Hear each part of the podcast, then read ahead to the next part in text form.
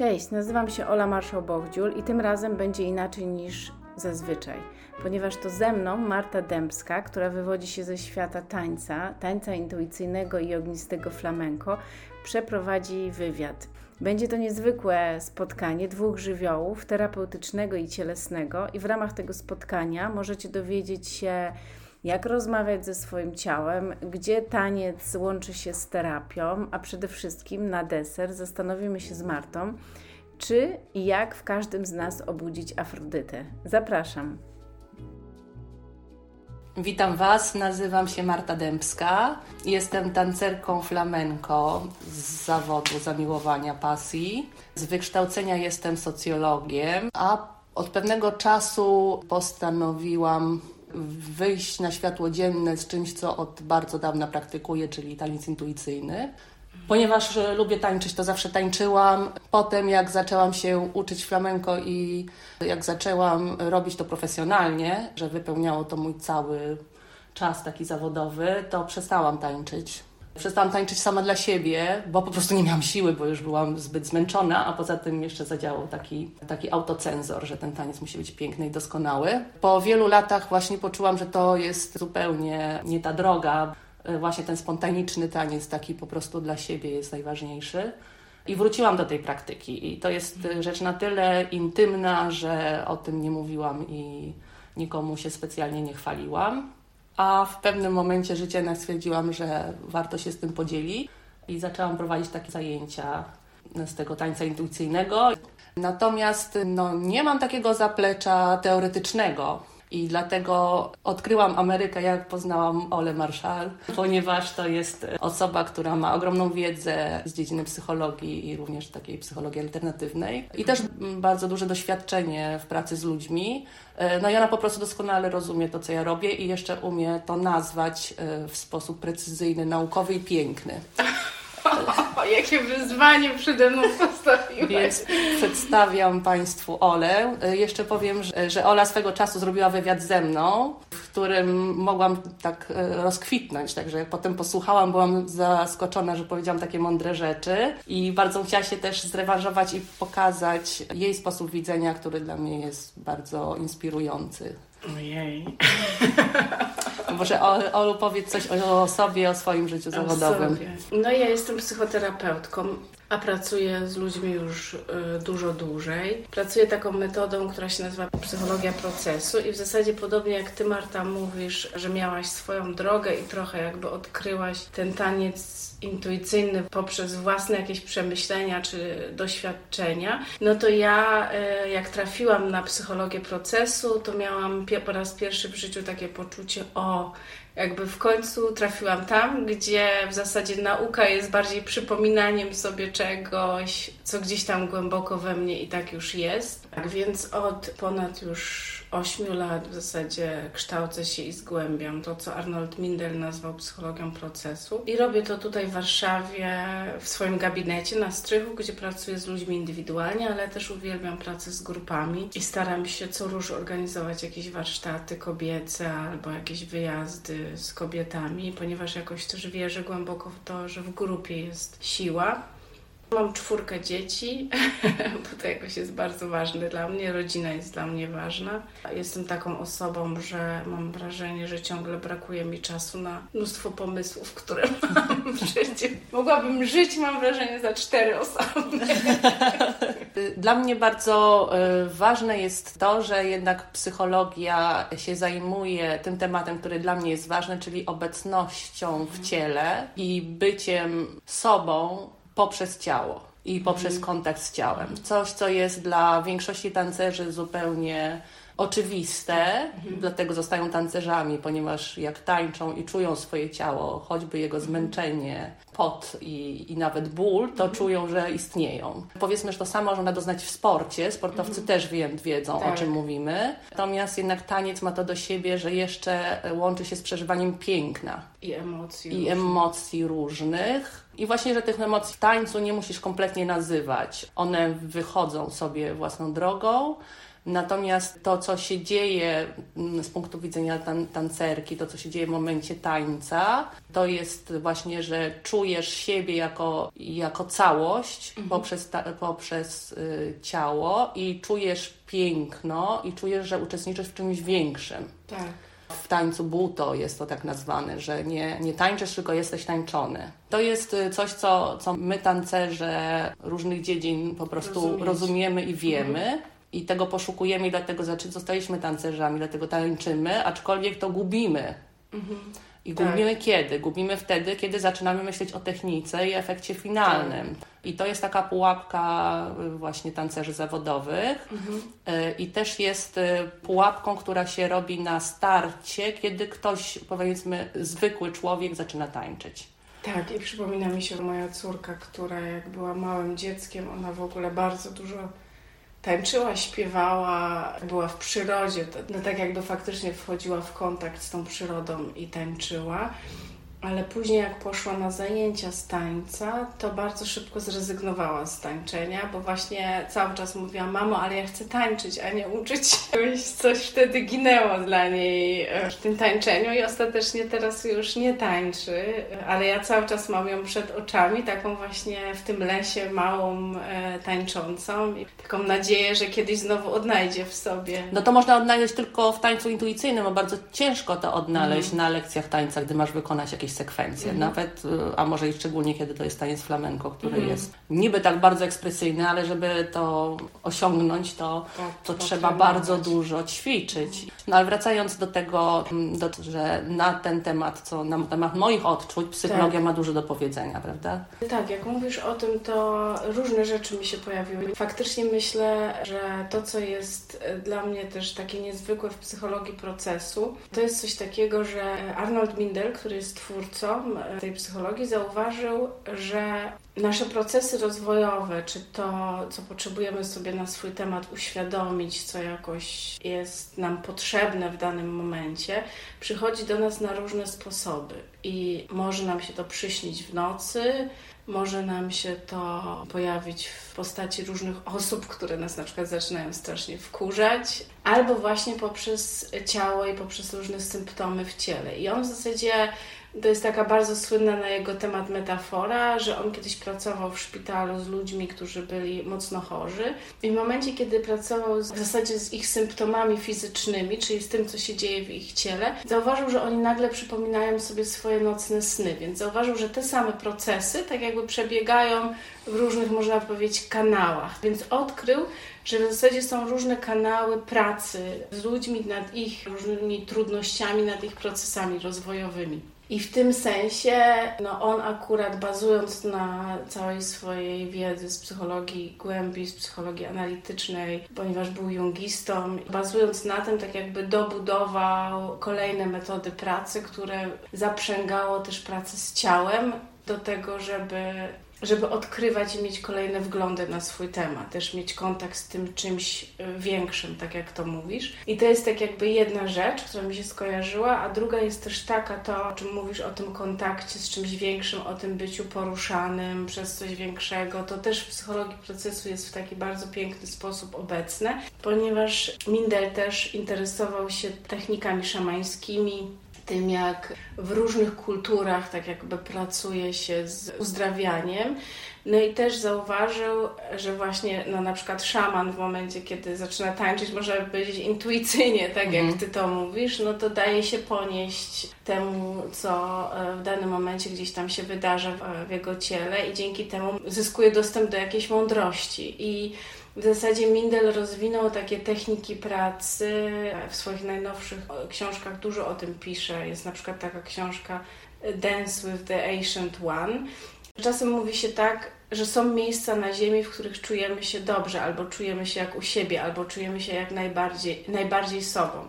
No i niektórzy mówią, że to są takie miejsca, e, na które wyprojektowujemy takie najgłębsze kawałki siebie, to swoje najgłębsze ja. No i Mindel tak naprawdę rozwinął takie techniki pracy, gdzie tak jakby najpierw poprzez wyobraźnię czy fantazję udajemy się w to miejsce i tak jakby wracamy do tego, jaka tam jest atmosfera, jak nas to miejsce zmienia, a później oddajemy się jakoś jemu i dajemy się jemu prowadzić i patrzymy, jakie spontaniczne ruchy, jakie spontaniczne tendencje się w nas pojawiają, za nimi podążamy i wtedy też nagle można odkryć, że w tych ruchach czy w tych tendencjach są pewne wzorce i jak skupimy na nich uwagę, to w pewnym momencie możemy mieć wgląd i nagle zrozumieć jakiś problem czy jakąś kwestię y, w taki sposób, który wcześniej byłby w ogóle nieosiągalny dla nas. I, i to jest naprawdę niezwykłe.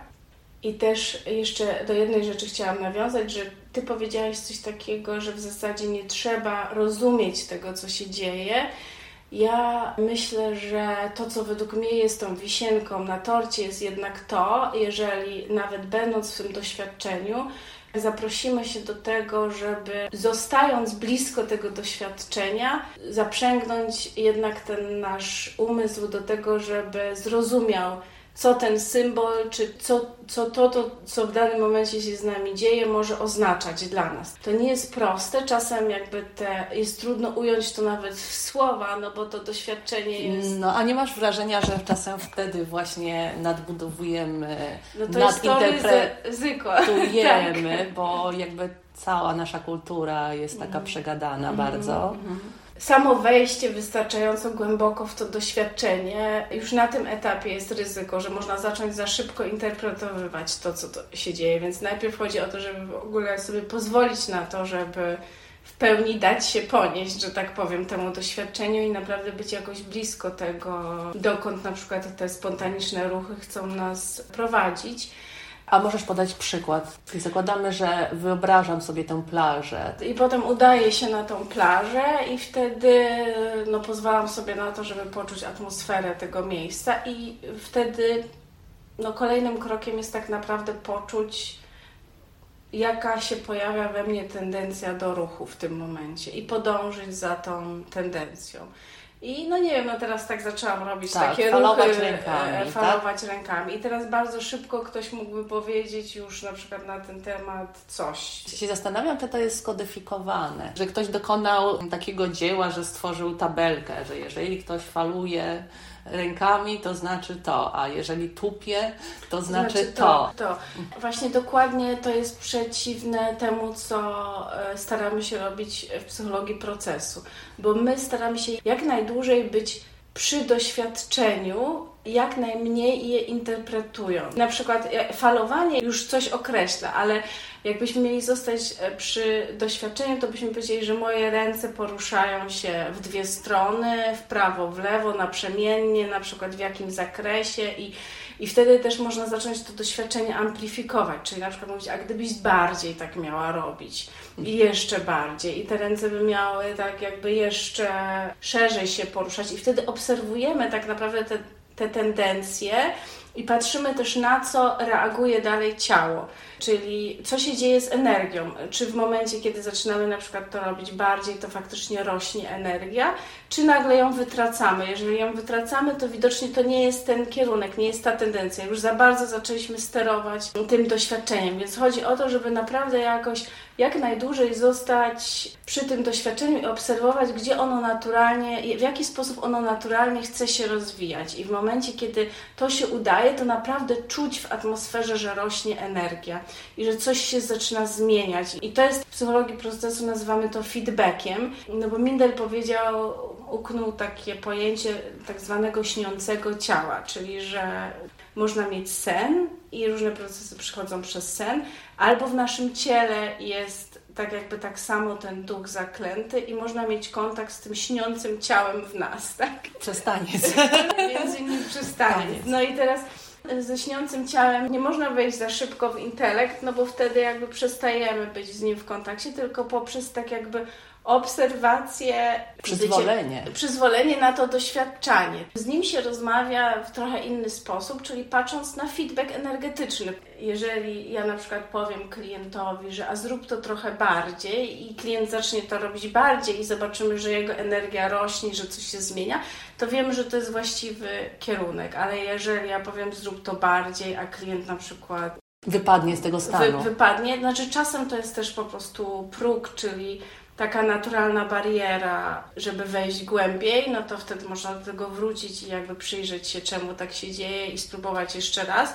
Ale czasem to jest właśnie coś, co nazywamy negatywnym feedbackiem, czyli że to nie jest ten kierunek pracy. Może to nie był ten ruch, a może to nie w ten sposób, może trzeba zacząć to robić wolniej. Tak naprawdę ten przepływ tego doświadczenia zwrócenie na niego uwagi, amplifikowanie go, daje się rozwinąć do takiego stanu, powiedzmy, w którym później jesteśmy w stanie mieć wgląd, albo ta, ta odpowiedź przychodzi. Coś takiego, co jakby w wielu e, książkach psychologicznych jest nazywane jako takie aha, tak, że nagle mhm. rozumiem o co chodzi, że, że tak jakby wszystkie puzzle nagle wpadają we właściwe miejsce i przez chwilę naprawdę rozumiemy o co chodzi w tym świecie albo o co chodzi w tym życiu i to jest ten moment takiego zrozumienia, który no później może dać też energię do, do, do zmiany, czy do, do... Ale powiedz to w Twojej pracy, powiedzmy, e, przechodzimy z tej, mm, ja bym to tak nazwała medytacją w ruchu, tak? Tak, dokładnie. Z, tego, z tej medytacji, potem jakby wybudzasz e, tę osobę z tej medytacji i omawiacie to i próbujecie to nazwać? Za, dużo, za dużo o tym e, lepiej nie rozmawiać, no bo wtedy tak. to się zaczyna przekształcać. No bo w psychologii procesu istnieją jeszcze dwa pojęcia takie dość ważne, to jest proces pierwotny i proces wtórny. To jest taki trochę sztuczny podział, który trochę pomaga porządkować tą pracę, no bo w pewnym sensie no wszystkie podziały trochę są takie sztuczne, bo tak naprawdę wszystko ciągle płynie i, i się zmienia, tak? Ale, ale ten podział pomaga trochę porządkować pracę z klientem. I mówimy, że klient przychodzi i się z czymś identyfikuje. Na przykład przychodzi taka kobieta i mówi, że jest miła, spokojna, łagodna, ale przytrafiają jej się takie jakby ostre wybuchy na przykład. I ona się nie identyfikuje z kimś wybuchowym, albo ostrym, albo mocnym. I teraz powiedzmy, że w, w pracy z jakimś ze snem albo z ruchem by się w niej pojawiła ta energia, taka jakaś bardziej, nie wiem, wybuchowa czy ekspresyjna, y, bo wybuchowe to już jest nazwane przez tą siłą częściej. Ona mhm. mówi, to jest wybuchowe, czyli to jest już jakoś takie złe, niedobre, niebezpieczne i tak dalej. Ale jak się w to wejdzie, na przykład w to doświadczenie tej wybuchowości, to może się nagle okazać, że tam jest po prostu swobodna ekspresja, mm, emanowanie czymś, wyrażanie y, czegoś. I w momencie, kiedy ona przez moment nawet ma kontakt z tym kawałkiem siebie, no to y, można by powiedzieć, że w pewnym sensie zaczyna integrować y, taką część siebie, do której dotychczas nie miała dostępu. No i ten proces ją prowadzi w, w tym kierunku sam ten moment, ta chwila tego bycia w tym doświadczeniu i kontaktu, z tym już tak naprawdę wystarcza. Dzisiejszy świat jest trochę tak skonstruowany, że wiele osób potem pyta, ale co ja teraz mam zrobić dokładnie, tak? to co teraz? I ja mówię, teraz nic. teraz zobaczymy, co będzie dalej, tak? No więc jakby najlepiej właśnie nic nie robić, tylko zaufać jakoś temu, że ten proces potem e, albo wróci, albo poprowadzi nas dalej, że to już wystarcza, że te chwile kontaktu z tym już coś zmieniają. Uwielbiam, znaczy cudownie mi z tego słuchać, bo dokładnie mam takie same, same wrażenia na temat tak. tego, że to, co doświadczysz w tym tańcu intuicyjnym, od razu muszę wszystkim powiedzieć, że taniec intuicyjny nie ma żadnych kroków, sekwencji, dopasowania ruchu do muzyki. Nie. Taniec intuicyjny mogę, może polegać na przykład na tym, że przez trzy kolejne piosenki siedzisz z głową w dół i tupiesz prawą nogą na przykład, poza rytmem. To mhm. jest Twój taniec. Mhm. Niemniej jednak uważam, że tak ta noga, damy szansę tej nodze wytupać, to to już się wydarzyło, tak. prawda? Znaczy, tak że coś tam się wydarzyło, widocznie w tej nodze coś się działo, albo jakaś tam emocja tak. akurat w tej nodze tak. się schowała. No i, i taki powiedzmy proces worker by właśnie powiedział, pierwszy by zwrócił uwagę klienta na to, co, że zobacz, coś ciekawego dzieje się z Twoją stopą. I, I wtedy też już patrzymy na feedback, czy ten klient, czy faktycznie jakoś się na to na przykład uśmiechnie. Feedback polega nie, że patrzymy, co ta osoba powie na to, tylko patrzymy, jak zareaguje jej ciało, jego ciało w momencie, kiedy zwrócimy uwagę, czyli damy uwagę temu sygnałowi. Jeżeli nawet pojawi się jakiś uśmiech taki dziwny, albo jakiś rodzaj szybkiego ruchu, czy poczuje się po prostu tą zmianę, to znaczy, że feedback jest pozytywny, że być może ten sygnał właśnie potrzebuje tylko tej uwagi, tego wzmocnienia. Jak się tym zainteresujemy, to można powiedzieć, o ciekawe, ona, można powtórzyć razem z klientem ten ruch, albo właśnie zachęcić go, żeby, żeby to zrobił świadomie i żeby skupił na tym uwagę. I to już jest bardzo dużo w zasadzie. I, I potem można odkrywać, jakie jest znaczenie, tak? co to mogłoby oznaczać ta tupiąca noga, co, co ona chce nam tak naprawdę powiedzieć, co ten ruch chce nam przekazać. Więc dokładnie tak jak mówisz, że to mogą być bardzo dziwaczne, zupełnie nie kojarzące się z takim tańcem, ale jakoś wyrażające coś w nas ruchy czy figury. A możesz podać jakiś przykład z własnego doświadczenia albo z literatury, kiedy w tym procesie jakby dokonało się jakiś tam przełom danej osobie? Nie wiem, czy chodzi o przełom, czy dla mnie osobiście sam kontakt i sięganie do tego doświadczenia jest istotne i jakoś jest zmieniające faktycznie. Jestem ostrożna z tym takim, żeby, żeby od razu mówić, że to musi doprowadzić do. Bo to chyba po prostu dobrze, jeżeli staje się pewnym nawykiem i wtedy prowadzi do tego po prostu życia we własnym ciele.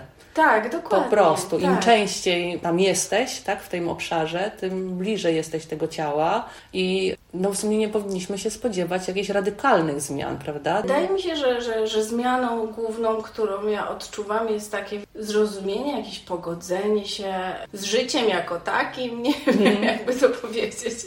Akurat jak powiedziałaś przykład, to pierwsze, co mi przyszło do głowy, to była taka praca, którą robiłyśmy sobie akurat z koleżanką. I ja faktycznie zaczęłam wykonywać jakiś ruch to był jakiś taki okrężny ruch, który w pewnym momencie się o tak przewracał w drugą stronę i nagle wykonując ten ruch ja zrozumiałam taką bardzo prostą rzecz, która teraz nawet jak ją powiem, to to brzmi bardzo banalnie, że energia jest w cyklach, e, w których najpierw rośnie, potem musi znowu zamierać i potem jak już umrze, to nagle musi nastąpić taki przełom, odwrót. I samo to zrozumienie tej jakby takiej prawdy, która jest w sumie oczywista, dało mi osobiście na przykład dużo większe zrozumienie taką godność wobec siebie samej w tych momentach, w których czuję na przykład, że mi spada energia i że ja jestem w tym jakby wewnętrznym procesie umierania, czy takiej jesieni, takiego, gdzie ja potrzebuję się bardziej wyciszyć, wytracić energię, taką większą pokorę w czekaniu na ten moment, kiedy to się znowu wróci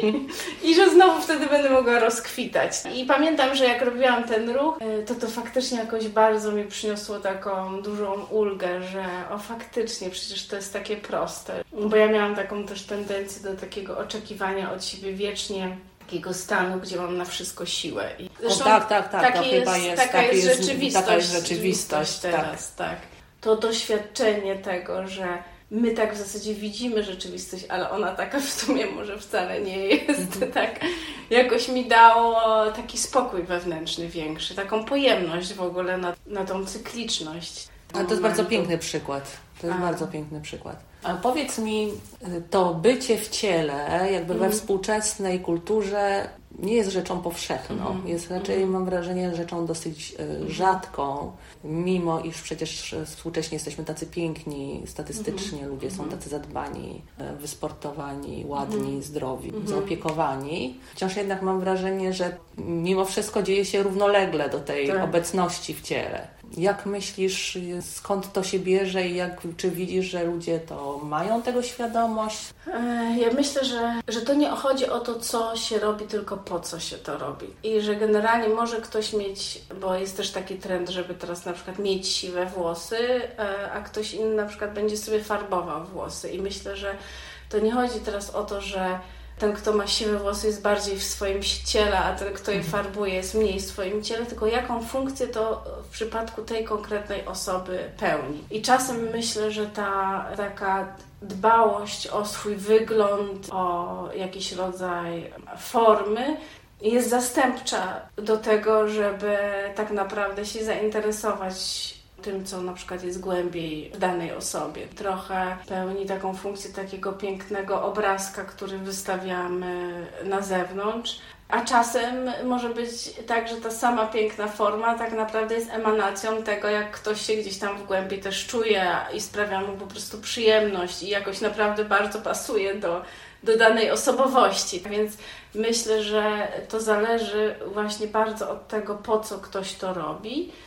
Z drugiej strony też od razu sobie myślę, a nawet jeżeli ktoś potrzebuje na jakimś etapie swojego życia robić ten obraz, to może potrzebuje po prostu i że jakby Minder też ma bardzo takie podejście do rzeczywistości, że w sumie tak jak w naturze wszystko jakoś jest potrzebne, tak widocznie my jako ludzie mamy taki etap, może jakoś to jest potrzebne ale, ale wiem też o czym mówisz. Y, ja bardziej to odczuwam w taki sposób, że ten brak kontaktu z ciałem, bardziej odczuwam w taki sposób, że czasem jak nawet rozmawiam z jakąś osobą i jestem zainteresowana jej osobistym stosunkiem do czegoś, co myśli o danej rzeczy, jak się czujesz, czymś i tak dalej, to bardzo często dostaję na przykład taką ogólną formułkę.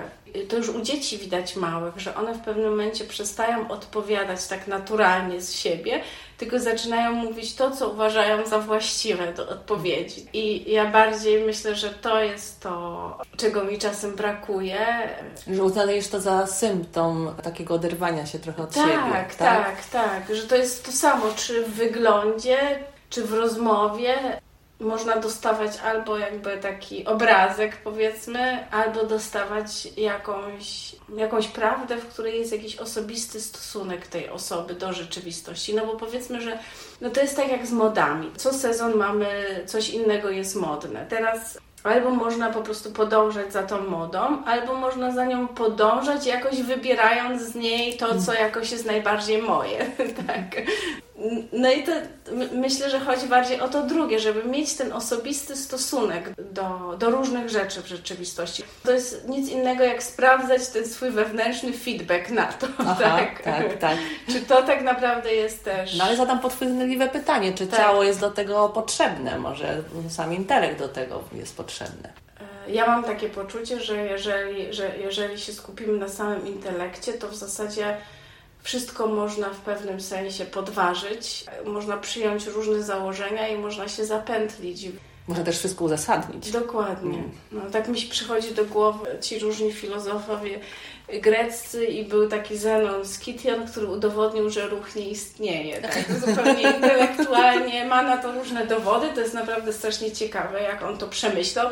Faktycznie racjonalnie rzecz biorąc, można to udowodnić. Może ktoś ma inaczej, ale ja sobie nie wyobrażam, jak inaczej niż poprzez ciało miałabym sprawdzić, że gdzieś ta informacja, jak ja się z czymś mam, w pewnym sensie zawsze płynie poprzez ciało, czy poprzez doświadczenie, które mam w danym momencie w ciele. Ale wiem, że to nie jest oczywiste. I to też... nie jest oczywiste, tak. właśnie. Mam wrażenie, że to jest nawet dosyć ekstrawagancki pogląd. Tak, możliwe. To, co dla nas obu jest, jest zupełnie oczywiste, oczywiste, jest sporą ekstrawagancją. Wiesz co, ja myślę, że ja mam trochę zakrzywiony obraz, bo w, bo w domu mam dużo dzieci. A dzieci naturalnie reagują ciała i lubię w ogóle dzieci chyba dlatego. W swoim życiu zawodowym w dużej mierze obracam się w otoczeniu jednak psychologów procesu, no to my wszyscy trochę mamy to wyczulenie na, na ciało. Ale faktycznie teraz jak mi o tym mówisz, jak na przykład mam dłuższą przerwę od pracy, czy też od swojego środowiska pracy i za długo przebywam w takim otoczeniu, gdzie to nie jest takie naturalne, ten kontakt z ciałem, to zaczynam się czuć jakoś nieswojo, zaczynam Mm, zaczyna mi tego brakować i faktycznie wtedy mogłabym się zgodzić z tezą, że to nie jest takie oczywiste. Jak myślę wiesz, o klientach, którzy przychodzą do mojego gabinetu, że oni się tego uczą z czasem.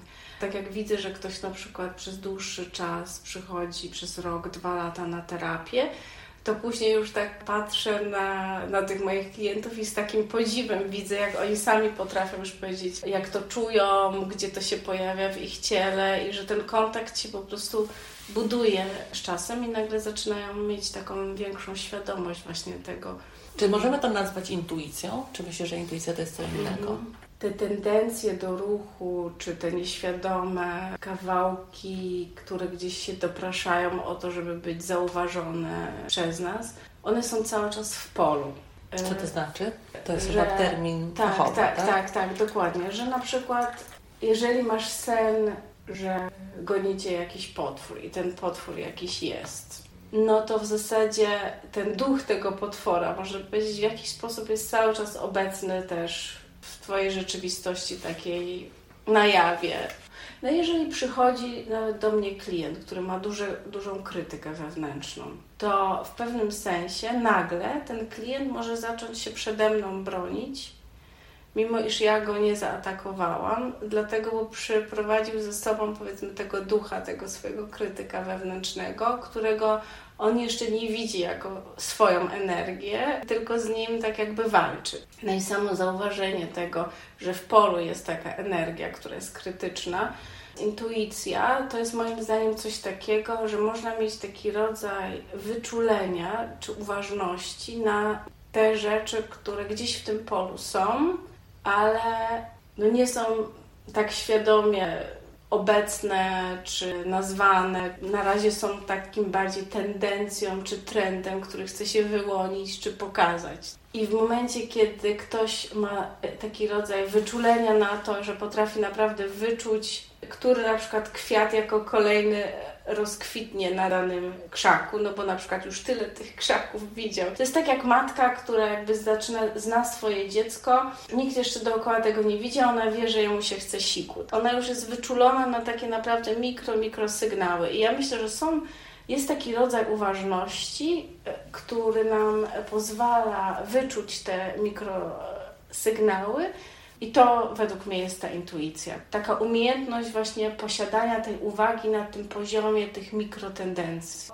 Ja tego też doświadczam trochę w taki sposób, że jak przez dłuższy czas praktykuję taki kontakt ze swoim ciałem, no to w pewnym sensie później w różnych decyzjach po prostu czuję, co moje ciało na to mówi i czy mówi tak, czy nie. Mogłabym to nazwać intuicją, jest taka też technika pracy w psychologii procesu, która jest oparta na, na tym, w jaki sposób działają i żyją aborygeni. I oni uważają, że wszystkiemu odpowiadają w jakimś sensie różne kierunki świata. I na mhm. przykład, jak jest pod, do podjęcia jakaś decyzja, to można powiedzieć, że są różne kierunki świata, które można by za jedną stroną obstawić i za drugą stroną tej decyzji. I jedną z dobrych metod podejmowania decyzji mogłoby po prostu stanięcie w pewnym miejscu, poczucie, gdzie byłby kierunek jeden de jednej decyzji, gdzie byłby kierunek drugiej decyzji i sprawdzenie, co moje ciało na to. Czyli jeżeli chcę iść w jedną stronę, to czy jestem w stanie tam pójść czy energia rośnie, czy na przykład jako, jak moje ciało na to reaguje, a jak w drugą stronę, to co tam się dzieje. Też praktykuję, wspaniała metoda w ogóle. Tak. Prosta, skuteczna. To, co jest dla mnie jakoś też najciekawsze to jest sam taki proces obserwowania i facylitowania tego, co się we mnie dzieje. Trochę czasem mówię, że można na siebie spojrzeć, jak się patrzy na takie niebo, gdzie zmienia się pogoda, na przykład w górach często bardzo szybko zmienia się pogoda i fascynujące jest to, żeby patrzeć na tą pogodę i ja czasem staram się dla siebie samej być takim towarzyszem. Yy, mi się przypomniało też z jednej z książek Mindela, on opisywał to śniące ciało jak takiego nieśmiałego jelenia, którego spotykasz w lesie. I on mówił znowu tak, że nie możesz tak do niego podejść tak wprost i tak bezpośrednio, tylko potrzebujesz naprawdę takiego rodzaju uważności, ale mądrości też, jakiej, jakiegoś delikatności. sprytu, delikatności, żeby z nim wejść w jakiś kontakt. W zasadzie on też mówił o czymś takim, że z tym naszym ciałem, czy z kontaktem z ciałem jest też tak, że trzeba trochę traktować symbolicznie, co się pojawia i zawsze jest jakiś rodzaj tajemnicy. Nigdy do końca, wiesz, nie jesteśmy w stanie jakoś idealnie tego nazwać. Teraz, y, co zrobić, żeby ze śniącego ciała przebudziła się Afrodyta? Ojej, Jakieś dwie płaszczyzny mam odpowiedzi. Jedna jest taka, że ze, ze śniącym ciałem nic nie można zrobić, w sensie takim, że ono po prostu jakieś jest i że na dany moment, jeżeli jakby ten proces przez nas przepływa, to możemy tak jakby się nim zainteresować i odkryć, o czym on jest. I jeżeli w danym momencie te procesy, które są nam potrzebne w jakiś sposób jak zaczniemy je ubierać w jakąś metaforę, objawią się jako Afrodyta, no to wtedy będziemy mieli Afrodytę. Tak? że jeżeli nie mamy procesu na Afrodytę, że tak powiem, tak. no to możemy... To ona nie, się nie obudzi. To, to, to się to skończy w taki, taki sam sposób jak z tą modą, czyli że możemy zrobić piękny obrazek, ale on nie będzie natchniony, no bo jakby nie będzie w tym ciele tej Afrodyty na dany moment, bo ktoś może mieć proces nie na Afrodytę, tylko może mieć proces na Persefonę w podziemiach. W tym momencie można tutaj walczyć z, z biegiem rzeki, ale po co? I to jest jakby jedna rzecz, ale druga jest taka, że ja też jakoś rozumiem Afrodytę, no bo ona się jakoś urodziła z tej piany morskiej i ona sama w sobie uosabia trochę taką postać, która faktycznie podąża za pragnieniami w danym momencie. Trochę wykracza poza różne konwenanse społeczne, no bo ona w zasadzie zawsze była tam, gdzie było dla niej na dany moment najbardziej jakoś karmiąco i interesująco. I, i w tym sensie ja ją trochę rozumiem jako taką metaforę też. Minder też o tym często pisze, że w momencie, kiedy ktoś naprawdę decyduje się podążać za swoją naturą, to to nie znaczy, że jego życie będzie łatwe i proste. Najprawdopodobniej będzie usiane mnóstwem różnych konfliktów i wyzwań, ale jest jakiś rodzaj siły w tym, że ktoś to robi. Moim zdaniem od takich ludzi też emanuje jakiś taki rodzaj takiej mocy osobistej, czy takiej żywiołowości, czuć to po prostu jakoś, że ten człowiek jest w pełni swojego jakby żywiołu może, albo jakoś blisko tego czegoś, blisko jakoś swojej natury. I dla mnie Afrodyta trochę coś takiego uosabia, więc w tym sensie myślę, że jak ktoś się decyduje na to, żeby mieć lepszy kontakt ze swoim ciałem, ze swoimi snami, ze swoim procesem, no to w pewnym sensie staje się Afrodytą.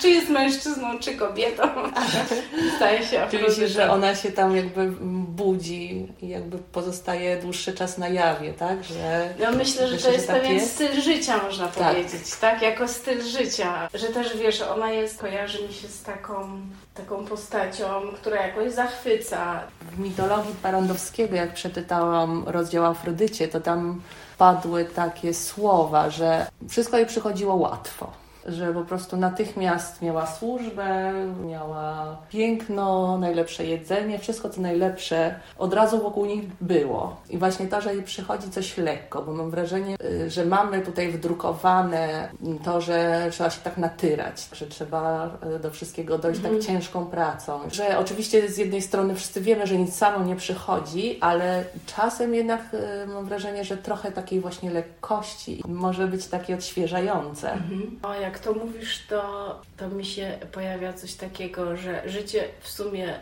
jest lekkie, tylko musimy się pogodzić z tym, co dla nas ma, a nie to, co my chcemy. To jest w sumie największa sztuka ja mam czwórkę dzieci i czasem ludzie mnie pytają, jak daję radę. Ja, ja w sumie nie mam takiego poczucia często, że ja daję radę, tylko że właśnie tak jak to trochę mówisz, że to się trochę dzieje. Oczywiście jest to jakiś ogromny wysiłek też, ale, ale zawsze miałam takie poczucie, że ja bardziej jakby tworzę tą rzeczywistość, niż że ja z nią się męczę, że jakoś faktycznie współpracuję z tym losem, który, który mi się przytrafia. Nie zawsze, wiesz, jestem w takim jakby dobrostanie, ale jednak tak generalnie bym powiedziała, że coś takiego jest. Kiedyś mi się przyśnił taki sen, w którym w takim wielkim jeziorze stała moja matka jeszcze z taką nauczycielką tantry i ta nauczycielka do mnie powiedziała, że każdy dostaje to, co jest zgodne z jego doszą a Adosha, nie wiem czy dobrze to wypowiadam, ale w Ajurwedzie to jest, jest taka wiara w to, że każdy z nas rodzi się z jakąś konfiguracją tych różnych żywiołów, tych dosz. I ja ten sens zrozumiałam w taki sposób, że każdemu w życiu przychodzi to, co jest potrzebne jakoś jego naturze, czy temu, żeby tą swoją naturę odkrył, karmił i że w zasadzie chodzi o to, żeby się z tym w pewnym sensie pogodzić i żeby za tym iść a wysiłek w dużej mierze powstaje wtedy, kiedy z tym walczymy. Kiedy my mamy pewien plan na siebie chcemy jakoś być jacyś, e, albo uważam, że tak jest właściwie.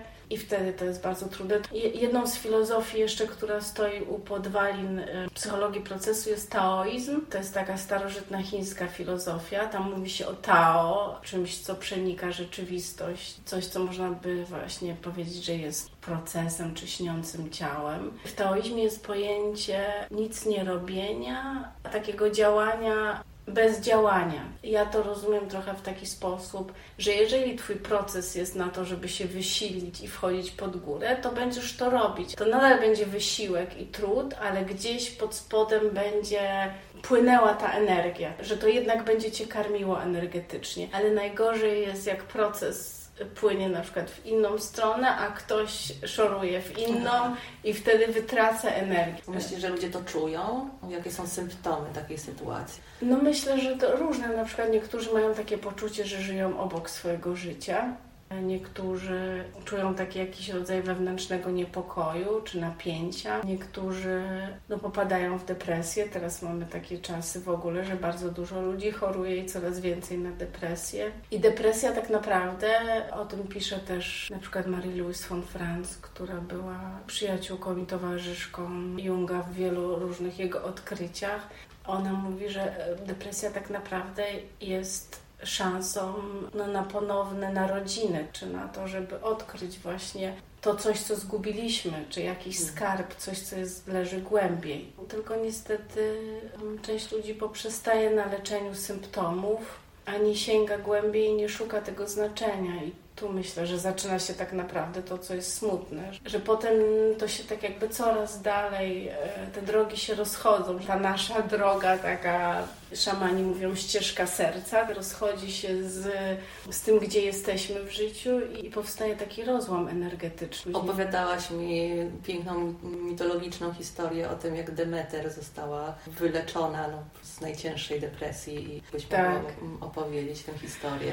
To jest w ogóle taki klasyczny mit, który ja bardzo lubię i który długo tak naprawdę studiowałam i tak nad nim medytowałam i ciągle odkrywam jego nowe znaczenie. Zresztą słyszałam kiedyś, że on, on porywa wielu ludzi. To jest mit o córce i matce, czyli o Demeter i Persefonie i w zasadzie można by powiedzieć, że to jest klasyczny życiowy cykl, czyli wszystko najpierw jest w porządku, wydaje nam się, że w naszym życiu jest wszystko super i idealnie i nagle dzieje się coś, co tak jakby zaczyna niszczyć tą rzeczywistość. I faktycznie tam jest taki moment przełomowy w tym micie, który notabene nie jest opisany na przykład w mitologii właśnie Parandowskiego, gdzie Demeter spotyka już w takiej najgłębszej swojej rozpaczy przy studni, spotyka boginię Baubo i to jest taka boginia właśnie takiej rubasznej, seksualnej energii. I ona po prostu e, podnosi spódnicę, pokazuje Demeter swoje krocze, zaczyna e, robić różne tam takie